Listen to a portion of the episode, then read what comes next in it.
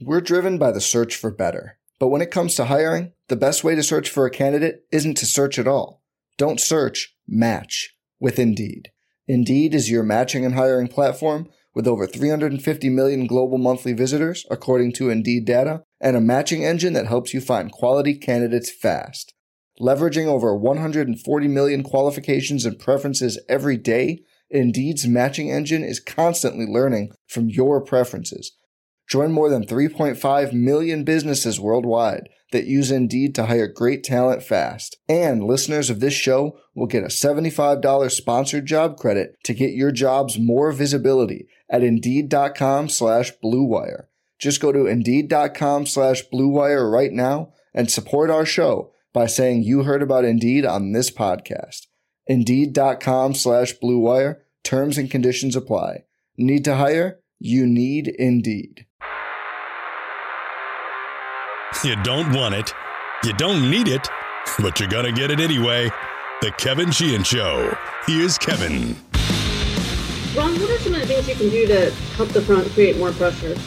Well, I, I think, you know, we've got to look at some movements uh, as far as those guys up front are concerned, you know, and, and give them an opportunity to to create some one-on-ones for uh, for our tackles. Um, you know, that's one thing we've noticed is you know there's there's been a little bit more obviously attention being paid to to, to our defensive tackles both Jonathan and Daron. So we've got to try and create some situations where they end up getting singled up a little bit more, and hopefully that'll help them. So there you go, Miami. The game plan Sunday to get more pass rush is to get Daron Payne and Jon Allen singled up more than they've been this year so that they can pressure and sack your quarterback, Tua Tagovailoa, the older brother of Taulia Tagovailoa, uh, as we Maryland fans refer to him, Leah Tagovailoa, who on Saturday at Rutgers set the Big Ten career passing yardage mark. Yeah, a Maryland quarterback is now the all time passing yards leader in the history of the Big Ten. Uh, congrats to Leah Tagovailoa. Uh, the Terps won Saturday. They finished the regular season seven and five. They will find out what bowl game they are going to on Sunday. Uh, that was Ron Rivera, by the way, answering a question earlier today from Nicki Jhabvala from the Washington Post. The show today presented, as always, by Window Nation. Call them at 866 90Nation or go to windownation.com, mention my name. They'll take really good care of you. The show today is going to be a much shorter sprint uh, than the 5K we did on Friday. Uh, had Cooley on, had Jay Gruden on the day after the Dallas game, the day of Jack Del Rio's firing, although I recorded the Jay Gruden interview. Uh, on Friday morning before that news broke. But if you missed the show, that was a good one on Friday. Uh, this from Pando on Twitter. Kevin, it's always a joy when you have Chris Cooley on your show. What about film breakdowns this week? Thank you, Pando, very much.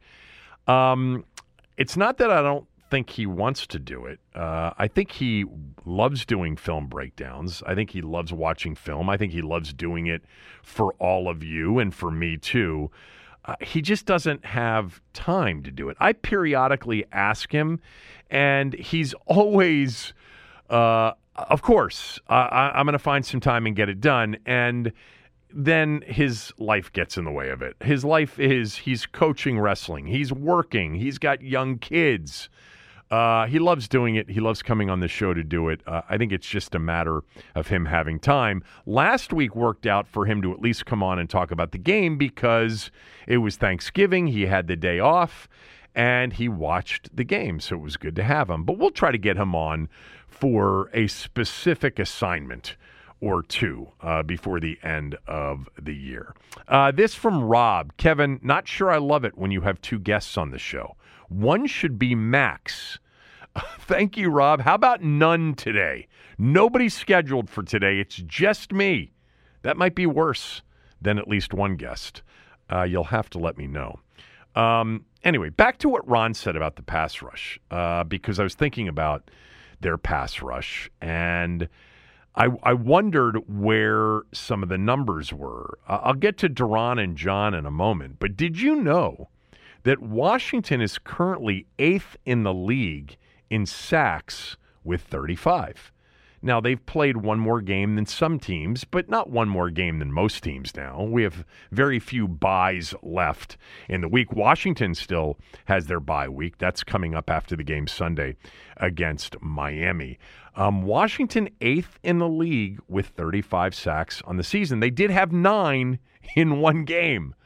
Okay, they had a little bit more than 25% of their sacks in one game against Tommy DeVito and the New York Giants.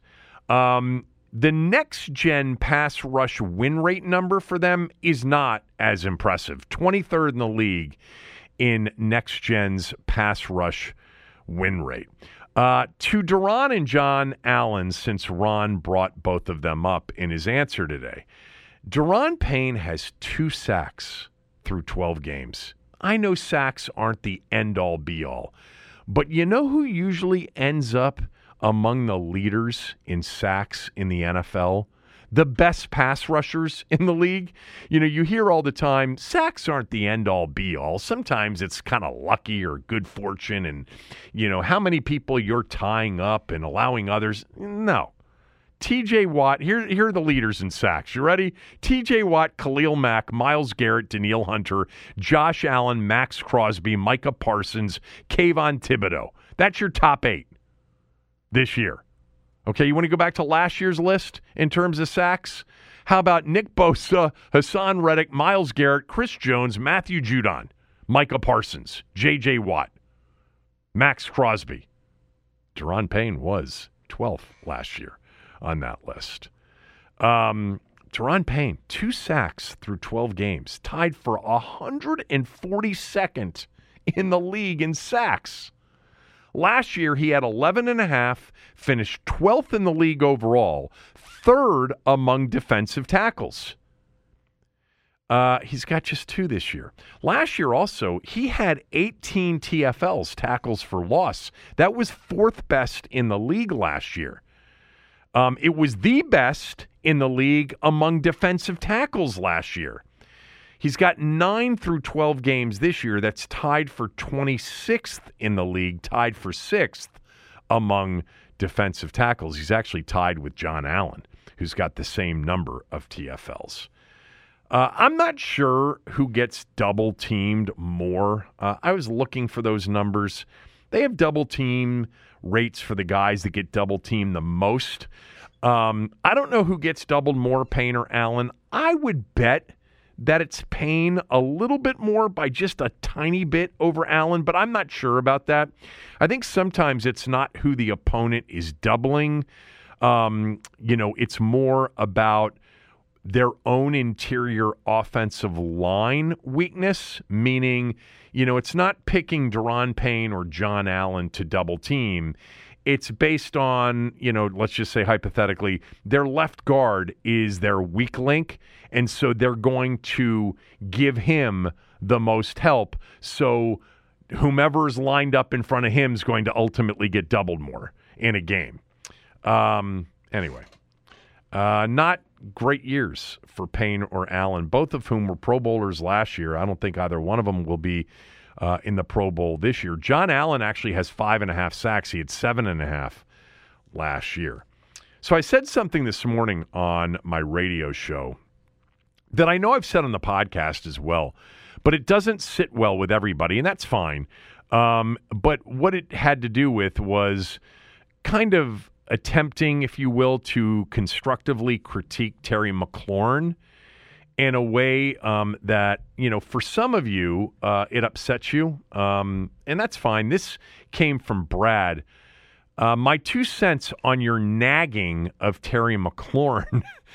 Uh, is that what i'm doing? Nagging? Um, anyway brad continues Terry's numbers aren't the whole story, Kevin. He's not a major focus for the offensive coordinator. He's played with bad quarterbacks until this year, and you don't give him nearly enough credit for being a really good blocker. Um, you know, Brad, you're right. Terry does a nice job as a blocker. Uh, and Brad, he has had nothing to work with at quarterback since he got here until this year. You're right on both fronts. And I think you're also right that the OC, no OC here, has actually just decided, hey, we're going to feed 17. You know, we're going to feed Terry McLaurin. That's our offense when we throw the football. I don't think any offensive coordinator has done that uh, while they've been here. Um, Brad, I like Terry McLaurin. He's a good receiver. My my criticism or my critique, because it's not criticism, is that while he is a number one receiver, you know, in the NFL, up here, as, as, as Coach Joe would say, he's just not what some think he is, some in our fan base think he is, in my opinion. I mean, I think there's a pretty big drop off between, you know, five guys, which I would put at the top tier, maybe six, you know, um, Tyreek Hill, uh, AJ Brown, uh, Davante Adams, Justin Jefferson, Ja'Marr Chase, maybe Stefon Diggs. You know, that's kind of the first tier. Those Terry McLaurin's not those guys. I mean, you can watch with your own eyes these games. He's just not at that level. I think we can all agree on that. I would hope we can. And then there's a second tier of receivers. You know, if Diggs isn't in the first tier, he leads the second tier with a guy like Cooper Kupp, Deebo Samuel. I hate to say it, but CeeDee Lamb. You know, I think now Amon-Ra St. Brown, maybe even Brandon Aiyuk, You know, Metcalf, Mike Evans. I guess you could, you know, you could think about Terry in the back half of that group. Um, but more likely than not, he's kind of in the group with everybody else. And I, I, think after really those first five or six, you know, maybe throw in Kupp, throw in, you know, maybe Lamb now, maybe Metcalf Evans.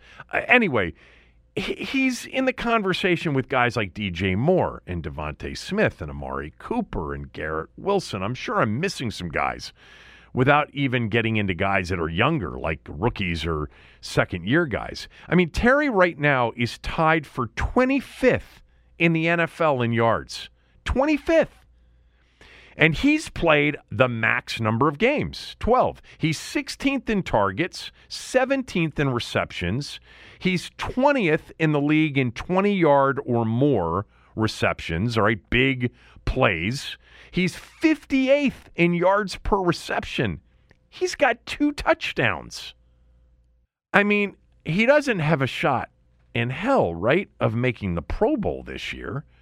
I mean, maybe as an alternate, unless he goes wild here over the next few weeks. I mean, he certainly wouldn't deserve it. Jefferson, if he comes back, he's going to get voted in. He's the best receiver in the NFC. Justin Jefferson is the best receiver in the NFC. All right. A.J. Brown's probably second. And then I, I, I, hate to say it again because I didn't think CeeDee Lamb was this kind of a player, but Lamb and probably Amon-Ra St. Brown are all in front of him. Evans is is there too. Um, he could be an alternate. I don't know. But the numbers aren't all his fault. I get that. I, I, get it. The numbers aren't all his fault. They haven't been. And this year, where they've got a quarterback and they've got a pass heavy offense, it is a bit strange, right? That Sam Howell leads the league in attempts, completions. He's fifth in passing yards per game. You'd think that Terry McLaurin would have great league leading or top 10 kind of numbers. He doesn't. Um, the reason is they've really spread it around. Washington, listen to this Washington has five guys with at least 33 receptions this year. All right, Terry leads that group with 60. Um, and then you have uh, Curtis Samuel with 47, Logan Thomas with 45, Jahan Dotson with 42, and Antonio Gibson with 33. By the way, I'm, I'm just thinking about this. Jahan Dotson has played 12 games. That's the number the number he played last year. He played 12 out of the 17. Let's compare Jahan Dotson's 2022 rookie year and his 2023 year two based on the same number of games. So he played 12 games. I was right about that. He had 35 receptions last year. He's got 42 this year. He had 523 yards last year, 435 this year. He averaged 14.9 yards per reception last year, had seven touchdowns. He's got four right now. So a better rookie year, even though it's less on the reception front, but a better rookie year than he's had in year two. And Obviously, the eye test would say that uh, as well. But Washington has five guys with at least 33 catches four with at least 42 catches. Here's something by comparison Miami, their next opponent, is the number one pass offense in the NFL in yards per game. They only have two guys with more than 20 catches. Washington has five with at least 33 and four with at least 42. Miami's only got two with more than 20. Hill's got 88 and Waddle's got 52. Nobody else with more than 20, uh, 20 catches.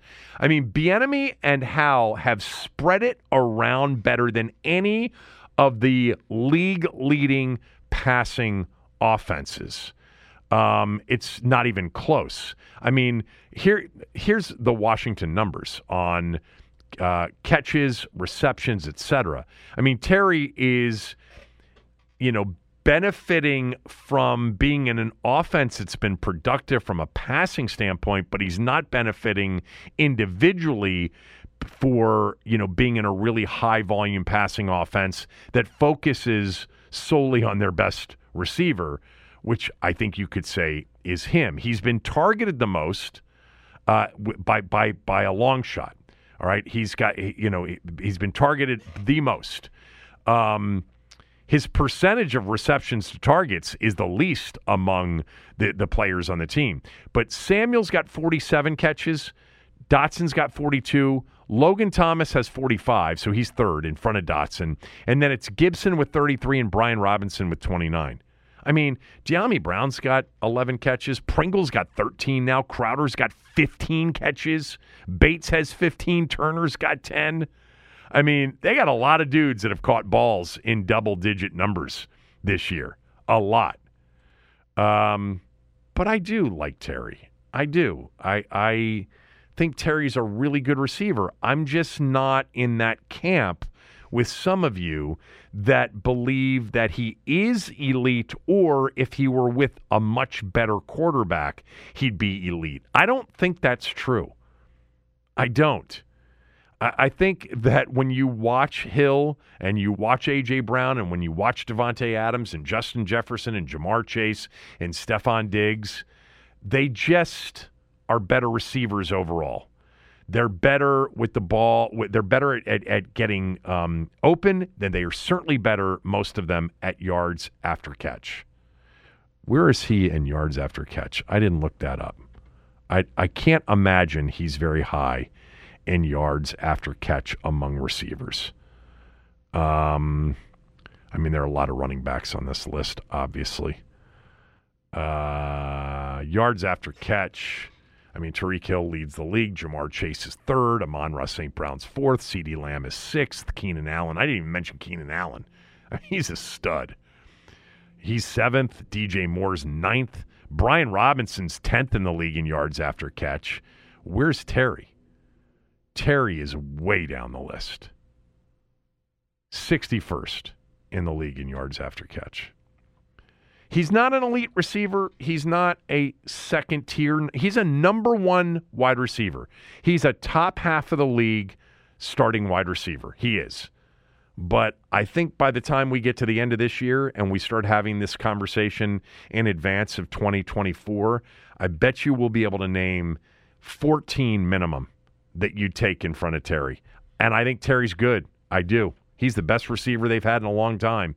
You know, since Pierre, since DeSean, you know, Jordan as a tight end may have been the best of all of them. He could still go nuts. I'd still love to see him. You know, I I love this. He's uncheckable on that slant right off the line of scrimmage. Um, all right. Uh, there are other things to get to on the show today. Uh, some Del Rio follow ups, a report in, uh, on CBSSports.com from over the weekend that I want to read, uh, and then probably the game of the year from the NFL yesterday. Uh, all of that and more when we return right after these messages from a few of our sponsors. We're driven by the search for better. But when it comes to hiring, the best way to search for a candidate isn't to search at all. Don't search, match with Indeed. Indeed is your matching and hiring platform with over 350 million global monthly visitors, according to Indeed data, and a matching engine that helps you find quality candidates fast. Leveraging over 140 million qualifications and preferences every day, Indeed's matching engine is constantly learning from your preferences. Join more than 3.5 million businesses worldwide that use Indeed to hire great talent fast. And listeners of this show will get a $75 sponsored job credit to get your jobs more visibility at Indeed.com slash BlueWire. Just go to Indeed.com slash BlueWire right now and support our show by saying you heard about Indeed on this podcast. Indeed.com slash BlueWire. Terms and conditions apply. Need to hire? You need Indeed. Every fan knows the right player in the right position can be a game changer. Put LifeLock between your identity and identity thieves to monitor and alert you to threats you could miss. Plus, with a U.S.-based restoration specialist on your team, you won't have to face drained accounts, fraudulent loans, or other losses from identity theft alone. All backed by the LifeLock Million Dollar Protection Package. Change the game on identity theft. Save up to 25% your first year at LifeLock.com slash aware. Do you balance? You guys throw in a lot. You want to play better complementary football. Do those two things work together, or how do you kind of balance those things? Well, they can. Again, a lot of it has to do with with with you know completions. Obviously, is a, is a really big thing, um, and then you know being able to run the football um, based on certain certain points of the game. You know, you get in a certain situation, certain circumstances. Um, you want to be able to run the ball no matter what they are. That was Ron Rivera earlier today answering a question from Sam Fortier. Complementary football, balanced football. You heard him mention twice run the football. I wonder if Ron's final five games as a coach in the NFL, and these are going to be his final five games, certainly as a head coach in the NFL. I can't imagine Ron would go somewhere as an assistant. Uh, I think he's ready to play golf and lead the good life, I would assume, out in Northern California somewhere. Um, but what if Ron, now that he's calling defensive signals, what if he wanted offensively to see it the way that he wants it done? And he went to Eric and said, Hey, man, we need to run the ball more. We need to be more balanced. We need to be ground and pound.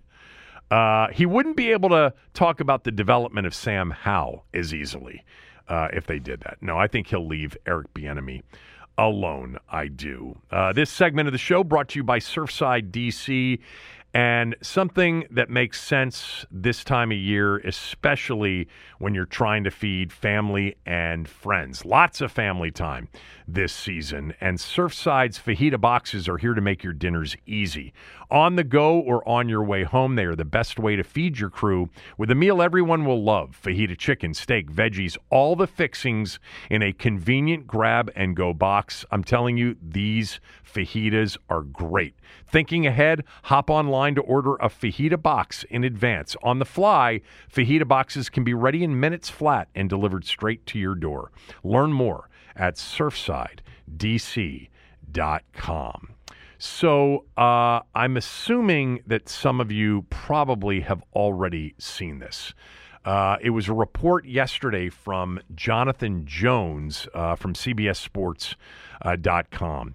Uh, and it was a report about what will happen at the end of this year, as if we didn't know already. But this is sourced and this is more official sounding, I guess, than just our conversations. But Jonathan Jones, CBS Sports, uh, reported the following over the weekend. Quote multiple sources tell cbs sports that managing partner josh harris is inclined to keep ron rivera through the end of the regular season but is but it is widely assumed that he will not be retained as head coach and chief of football for the commanders after the 17th game of the year. That would be the final game of the year uh, that means there will be a search for a head coach and very possibly a general manager in Washington this offseason. And both jobs are thought to be among the most attractive in the NFL. More on that in a moment. Um, Rivera finishing out the season, uh, Jones writes, is likely to take place even if Washington is mathematically eliminated from postseason contention weeks earlier. One source said Rivera has earned the right to stay through the end. Uh, also reported by Jonathan Jones in this story, uh, as I had discussed on Friday on the show, the decision to fire Del Rio was Rivera's decision. Uh, he writes there was no stated mandate from ownership. Um, and then one more, circling back to this is an attractive job. Quote, Everyone's shooting for Washington, closed quote, according to one personnel executive um, in speaking about the commander's not yet vacant GM position. So, anyway, look, for us living the day to day here, I mean, this isn't, you know, a surprising report. We understand and have understood since really before the season started that Ron Rivera was a lame duck head coach. You know, barring 10 plus wins and a playoff victory, he was gone you know, and a lot of people are going to be gone. At four and eight with three straight losses, with with you know a, a sweep by the Giants and a loss to the Bears, um, yeah, uh, it doesn't matter what they do down the stretch. Their minds are made up. They are going to be moving on. I think their minds were made up before the season started, and it w- and their minds would have needed to be changed by a lot of winning, which hasn't happened. So, look, you know, we've known here Rivera's not coming back. Um, the part of the Jones story to me that is reassuring and more confirmation is that Washington is viewed as a very good opportunity for what we believe will be a GM and head coaching opportunity. You know, this has not been the case here in a long, long time. It's obvious why. We've talked about it. You know, We've talked about it more so since since the trades of Sweat and Young because of the draft choices that it brought in. But Washington right now, and I looked at this right before I started to record the podcast, they now have the second most cap space in the NFL. Second in projected cap space entering 2024. You know, in addition to that, they have five picks in the first three rounds all except for the 49ers selection being high picks in those rounds. They have perhaps, perhaps TBD, a young quarterback that can be a starter next year and maybe beyond. And most importantly, they've got normal ownership, at least as far as we can tell, compared to the situation that existed before, which was abnormal ownership, uh, which made this place very toxic and kept many high quality candidates from even considering Washington. Now it's a very attractive job. And as Jonathan Jones reported, everyone's shooting for Washington. Um, so uh, I wanted to read this quick email from Marty. It was an interesting one. Actually, I would have loved to have had a conversation with him, and I emailed him back. I'll see if he uh, responds. Marty wrote via email I'm a business consultant with an understanding of organizational culture. The firing of somebody like Jack Del Rio could ultimately be more of a problem than you think, Kevin, unless a majority of your employees believe that him being there was much worse than him not being there. It results in distrust of ownership and a belief that ownership is detached. They have to believe that he deserved it, or this culture statement that your listeners want will work in reverse. I, I don't know anything about, you know, other than having worked in many companies, not in radio, having actually run a few companies, not in radio. Um, I'm not an organizational culture expert, you know, like Marty claims to be as a as a consultant, perhaps to you know companies um, and culture building, I, you know, employees, etc.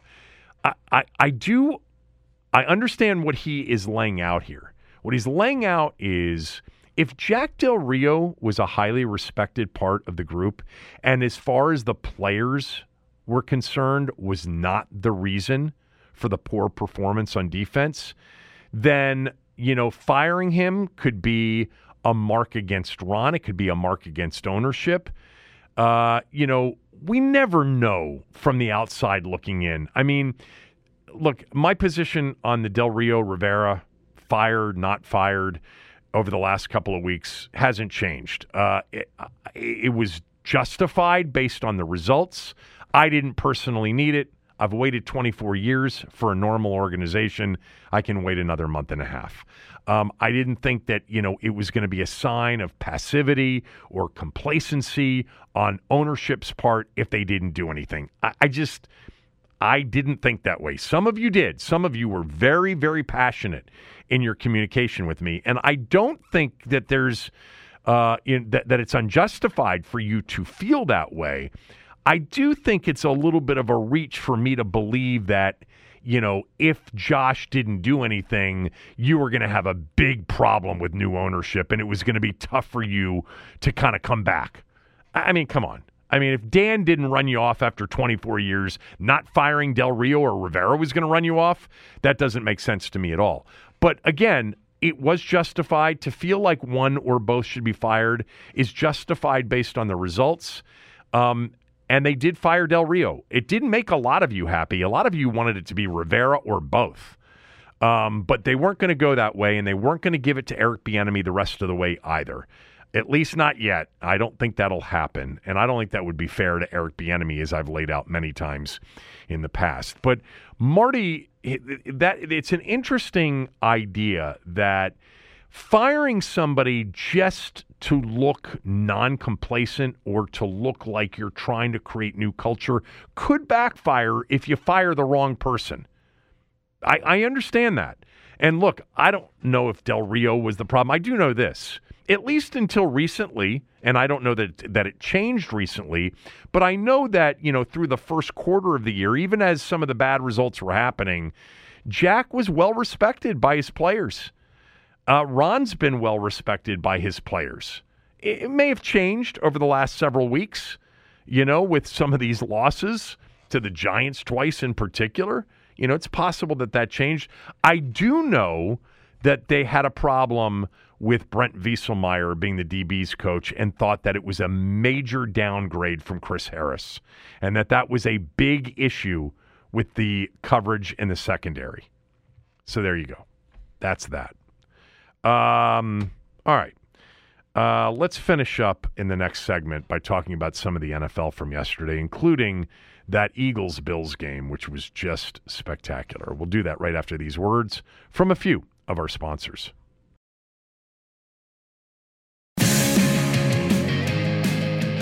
This would be a backbreaker for Buffalo fans, and this would be the pedigree of championship teams. There goes Hurts. Hurts to the end zone, and the Eagles have won it in overtime. That's the championship DNA we were talking about all game. They could be behind on yards, on plays, and they still win. How about that, Jalen Hurts? Uh, spectacular. What a game at the Linc yesterday in Philadelphia. Jalen Hurts, by the way, at MyBookie right now, the favorite to win the MVP at plus 132, followed by Mahomes and then Lamar Jackson, Tua, and Dak. Uh, that's your top five in terms of MVP odds wise at MyBookie. Go to mybookie.ag, use my promo code KevinDC, and you will get a cash bonus on your initial deposit. Uh, what a great game that was yesterday. Um, there was just something about that game, too, uh, in that it was rainy, foggy, end of November, end of a holiday weekend high stakes football between a Buffalo team that desperately needed it, a Philadelphia team that is battling really the 49ers, probably more so than anybody else at this point, uh, after Detroit's Thanksgiving Day loss for the number one seed. They play San Francisco this coming week. There's just something about this time of year um, when you get on the East Coast uh, that late Sunday afternoon. It's dark, it's rainy, it's foggy, it's cloudy, and the game lives up to it. Uh, it was certainly one of the two or three best games of the season. Uh, I would say, start to finish, maybe the best game of the season so far. Josh Allen was spectacular in the game 29 of 51, 339, two touchdowns uh, had an 83.1 QBR because he rushed the ball nine times for 81 yards and two scores. Buffalo desperate for a win, trying to get back into the playoff picture in the AFC. A brutal schedule ahead for them. Uh, they play the Chiefs and the Cowboys coming up. They still have games with the Chargers and the Dolphins. Um, they had lost two of the last three. They had only beaten the Jets. So they really needed this one. And it was a tough one. They knew it would be a tough one. And they had, you know, a 10 point lead on two different occasions. How about this? The Eagles, in their last five games where they've been down by 10 or more, they've won all five of those games, including the game on Monday night against Kansas City when they were down 17 7. There is something about this Eagles group, man. It is a winning organization. Uh, it is a winning team. It's a winning coaching staff, winning roster. They've got a great roster. I mean, Jalen Hurts is not healthy. You know, they talked about this on the broadcast yesterday, which was a Nantz Romo CBS game. I'm telling you, man, Romo, I don't know if I can do Romo much more. Romo to me comes off as ill prepared. Do you know that he said before Jake Elliott lined up to kick the field goal to tie the game from 59 yards out? It was fourth and 17 or something like that. He actually said, and I he was joking, but like, you know, the moment didn't call for necessarily a joke. And he said, What do you think, Jim? You think they might fake it here? Fake a field goal? When you're down three with 20 seconds to go? For what? Uh, uh you're going to have your punter throw a pass on fourth and 18? Um, uh, whatever. Enough of Romo. Um, what a game. Uh, Hurts during the broadcast was described as having had a knee contusion since the Jet game, which is their only loss of the year. He has not looked healthy. He hasn't talked about it much.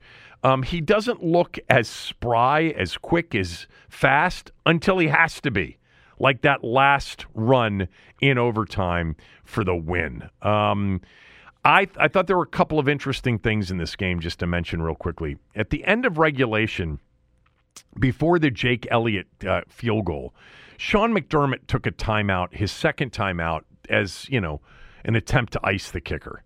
He needed that timeout because they were going to get the ball back with roughly 20 seconds to go if the field goal went through. And to me, they should have been in full attack mode. They've got Josh Allen, they've got Stefon Diggs. He took a knee after the field goal went through with 20 seconds to go. I, I mean, there are only a few teams you feel comfortable from their own 25 yard line trying to pick up, say, 40 yards or so, 35 to 40 yards to get into range to at least attempt one. They're one of those teams. And he had one timeout and he should have had two.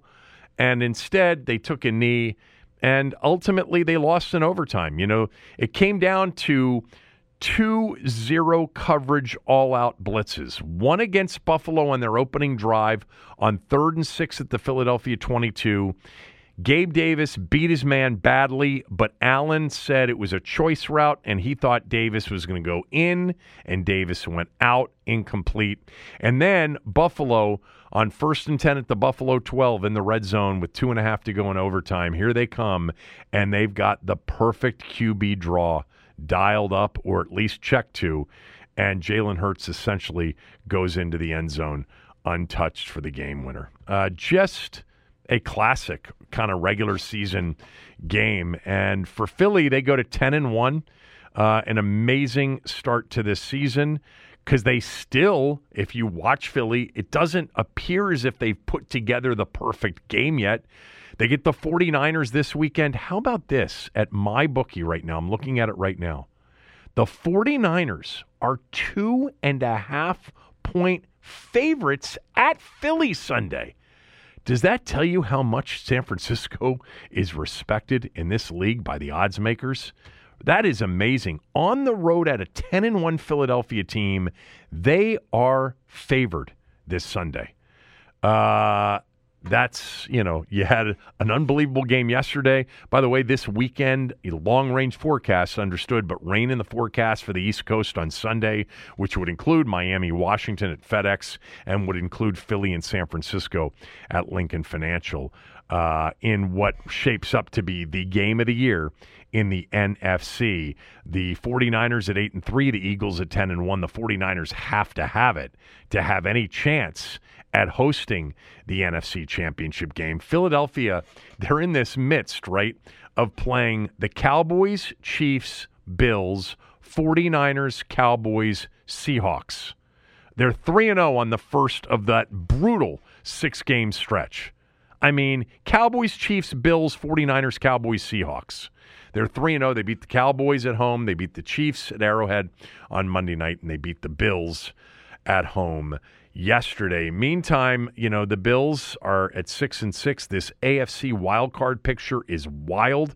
The games yesterday, you know, included Denver winning a fifth straight, beating the Browns. Don't be surprised if the Browns go to Joe Flacco uh, this week and a big game that they have against the Rams on the road. Um, the Broncos are one of the most incredible turnaround stories that we've had within a season in the NFL in a long time. I know Jacksonville last year really turned it around. Ultimately, they won a playoff game after starting what was it last year? Were they two and six last year? Um, I think they were, and they ended up going nine and eight and getting to the postseason. Uh, but Denver's one and five was particularly ugly you know, all time bad on defense. They gave up 70 to Miami, 700 plus yards to Miami.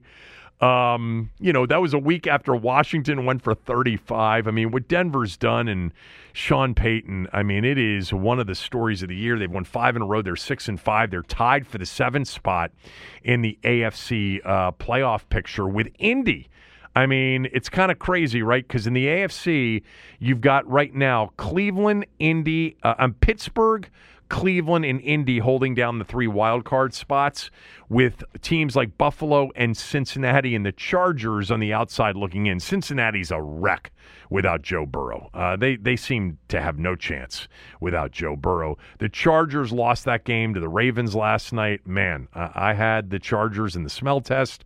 I had the Chargers personally plus the four. I mean, come on, uh, Zay Flowers, get down. You don't need to score. In fact, it's the wrong thing to score.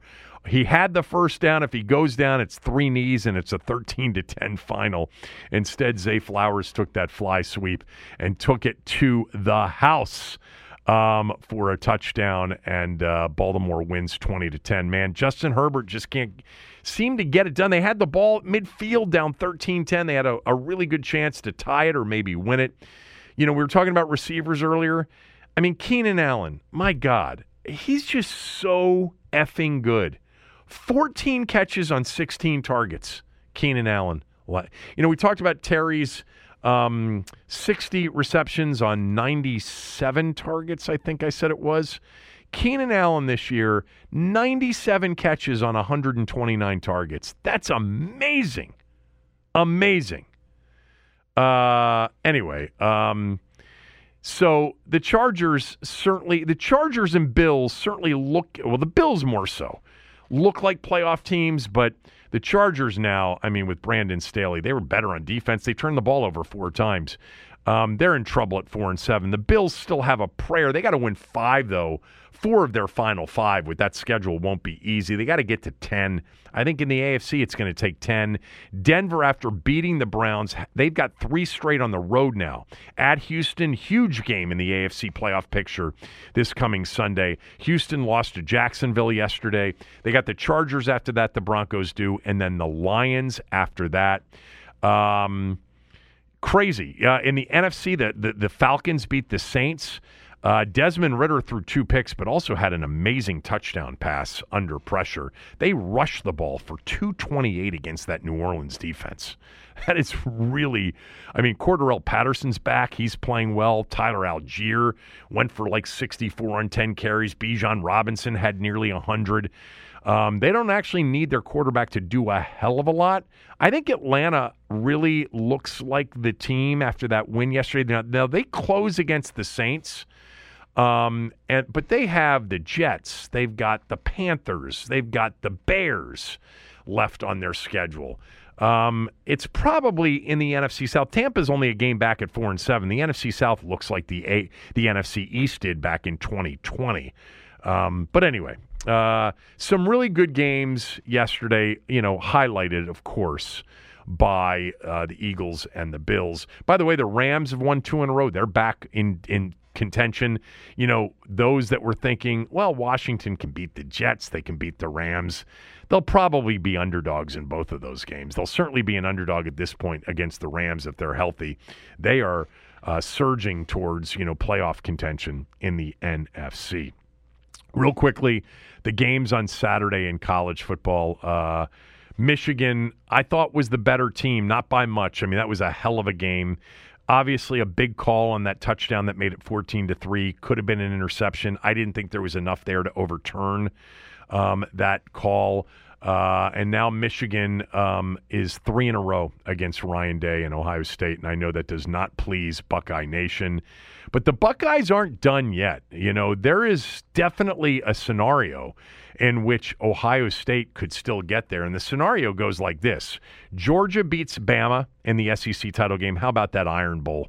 What a finish. You know, 10 years after the kick six, we've now got fourth and 31, Milroe to Bond. Uh, just amazing. Auburn was really good in that game. Um, they were a pick. Uh, the smell test was good on Saturday, four and two on Saturday, one three and one yesterday with the Bears pending tonight uh, plus the three. Did you see, by the way, I know I'm rambling here, that right now um, the potential exists for more favorites to cover in an NFL weekend than ever before. 12 of the 15 games were won by uh, were covered by favorites.